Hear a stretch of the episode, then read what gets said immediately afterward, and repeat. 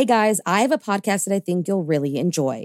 Proof, the investigative true crime podcast co hosted by Susan Simpson of Undisclosed and Jacinda Davis of Evil Lives Here, is releasing its highly anticipated second season, where they investigate the murder of 18 year old Renee Ramos. The first season, which, if you haven't listened to yet, you totally should, saw the release of two Georgia men serving life sentences for murdering their friend, Brian Bowling. And thanks to evidence unearthed by proof, on December 8th, 2022, both Daryl Lee Clark and Kane Joshua Story were finally freed after 25 years behind bars. With that same investigative drive, Susan and Jacinda are on the case again, and this time they are on the streets of Manteca, California to find out who really killed Renee Ramos. In Proof Murder at the Warehouse, you hear how, on June 5th, 2000, Renee's body was found buried beneath a pile of debris inside a new Home Depot building, and how, despite tips hinting at alternate suspects, her boyfriend, 18 year old Jake Silva, and 33 year old Ty Lopez were arrested and convicted of her murder. Fans of true crime and investigative series won't want to miss this riveting new season. Follow the case as Susan and Jacinda uncover long overlooked evidence about what really happened to Renee by listening to Proof Murder at the Warehouse wherever you get your podcasts. Imagine unlocking a version of yourself that's unstoppable, where mental barriers no longer hold you back. Listen to Mentally Stronger with me, Amy Morin, therapist and international bestselling author, here to guide you on a journey to reaching your greatest potential. Every Monday, I bring you into conversations with some of the most fascinating minds experts, authors, entrepreneurs, athletes, and musicians. They don't just share stories, they reveal the mental strategies that propelled them to the top. But here's the real magic. At the end of each episode, I break down their wisdom into practical therapist approved advice. In my solo episodes, I dive deep into the techniques that build mental strength. It's like having your own personal therapy session as you discover how to turn these insights into steps you can take right now.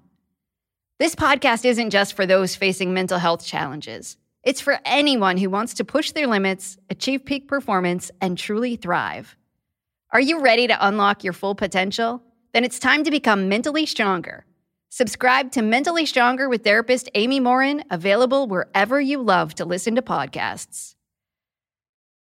There were two more murders 15 miles when away. police in arrived, Silver they found the telephone and electricity lines described by one investigator as reminiscent of a weird religion. Couple murdered. There are some true crime mysteries that keep people up at night the nagging questions and the great big who done whodunit. On June 10th, 1912, one of these mysterious murders took place, and despite having a good idea of what may have happened, there are still so many questions about exactly who committed the Villisca Axe murders. So, if you like your coffee hot but your bones chilled, sit back and start your day with a morning cup of murder. On June 10th, 1912, 10 year old Mary Catherine Moore invited her friends Ina May, 8, and Lena Gertrude Stillinger, 12, to spend the night at her home in Villisca, Iowa. The fun day would begin with the Children's Day program at their church, which their mother Sarah, 39, had coordinated, and end with a fun sleepover for the three girls. The program ended, and the Moores and the Stillinger sisters arrived at the Moores house around 10 p.m. From there, sometime between when they arrived home and the following morning, a mysterious crime took place inside of the Moores home. One that leaves people theorizing still to this day. At around 7 a.m. the following morning, a woman named Mary Peckham, the Moore's neighbor, grew concerned when she did not see the Moore children performing their morning chores. It was very unlike them to get such a late start to the day, so she went to the house and knocked on the door. She received no answer. She tried to enter the home but found that the door had been locked. So Mary let the chickens out and called Josiah Moore's brother to come check on the family. He knocked and too received no answer. So, using his spare key, he entered the home and was greeted with a horrific sight. When he opened the guest room door, he found Ina and Lena's body and yelled for the neighbors to call Villisca's officers. As more of the house was searched, each member of the Moore family was found in their beds, having been bludgeoned to death with Josiah's own axe. There was Josiah, 43, and his wife Sarah, and their four children Herman Montgomery, 11, Mary Catherine, Arthur Boyd, 7, and Paul Vernon, 5. Immediately, the people of Villisca were scratching their heads. The Moores were a well liked and affluent family. Who could want to hurt them? As investigators began searching the house, they found two spent cigarettes in the attic, leaving them to believe that the killer, or killers, waited in the attic for the family to fall asleep. That the killer began with Josiah and Sarah and moved from room to room while each occupant was fast asleep. Except for Lena, who showed signs that she attempted to fight off her assailant her nightgown found pushed up on her waist and wearing no undergarments. Josiah received the worst of it, having so many cuts to his face that his eyes were missing. During his attack, the killer used the blade, while with the other members, the blunt end was used. The killer also left a four pound slab of bacon leaning against the wall next to the axe, and all the mirrors and glass in the home were covered with pieces of clothing. On the table was a plate of uneaten food and a bowl of bloody water. No one knew anyone who would want to hurt them, let alone kill them. The investigation began, and every unaccounted for stranger in the town became a suspect. The first was a man named Andy Sawyer. There was no real evidence that connected him to the crime, but his name did get brought up during the course of the investigation. According to a bridge foreman and pile driver, Andy approached the crew around 6 a.m. on the morning of the murders and asked for a job. His shoes and pants were covered in mud, but needing the manpower, they gave Andy the job. Then the crew started to notice that this man seemed to want to know everything about the Villisca Axe murders.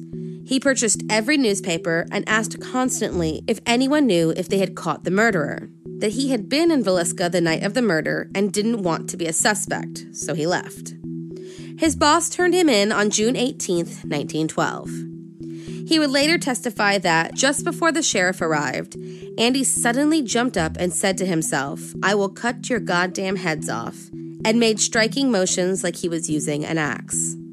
Someone else testified that on the day that the crew went through Villisca, Andy mentioned that he could show them how the murderer got out of town and proceeded to jump over a box and point towards the railroad track.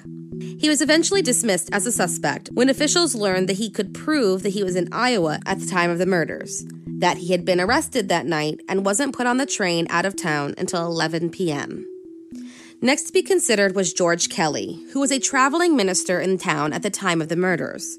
He was described as odd and had issues with peeping into windows and asking women to pose nude for him. He taught at the very Children's Day service that the Moore family attended and left town promptly the next morning, hours before the bodies were found. He even confessed to the murders in court and gave great detail about the crime to police prior to his arrest. But the jury did not believe his confession when he was tried twice for the murder. Another suspect was Frank Jones, an Iowa state senator who had business taken away by Josiah Moore, who was also rumored to be having an affair with Frank's daughter in law. Then there was the serial killer theory. Some believe that a serial killer operating along the railways went from state to state committing similar axe murders, murders like those that occurred in New Orleans. One of these suspected serial killers was William Mansfield, who also murdered his in laws and child with an axe just two years before the Villisca murders, and was suspected of a second axe murder in Kansas just four days before the Moore murders. Another was Henry Lee Moore, who murdered his mother and grandmother just months before the ones in Villisca.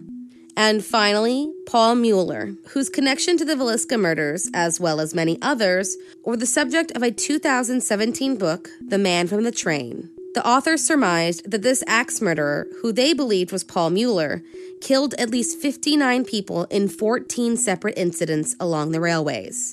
But in the end, we are only left to make assumptions and accusations. No one, as of yet, has been definitively connected to the Villisca axe murders. Thank you for joining me in my morning cup of murder. Please join me again to hear what terrible thing happened on June 11th.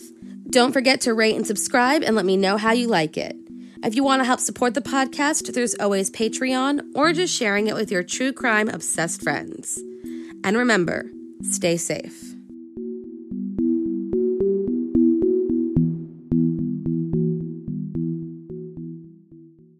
Thank you for listening to Morning Cup of Murder. This is a daily podcast that tells you what happened on this day in true crime history. In short, easy to listen to episodes that you can finish on your commute or while you enjoy your morning coffee. So make sure you check back every morning. My name is Karina. I am the creator and host. You can find Morning Cup of Murder on Twitter, Instagram, and Facebook. I have also set up a Patreon where you can donate a small monthly contribution to the podcast.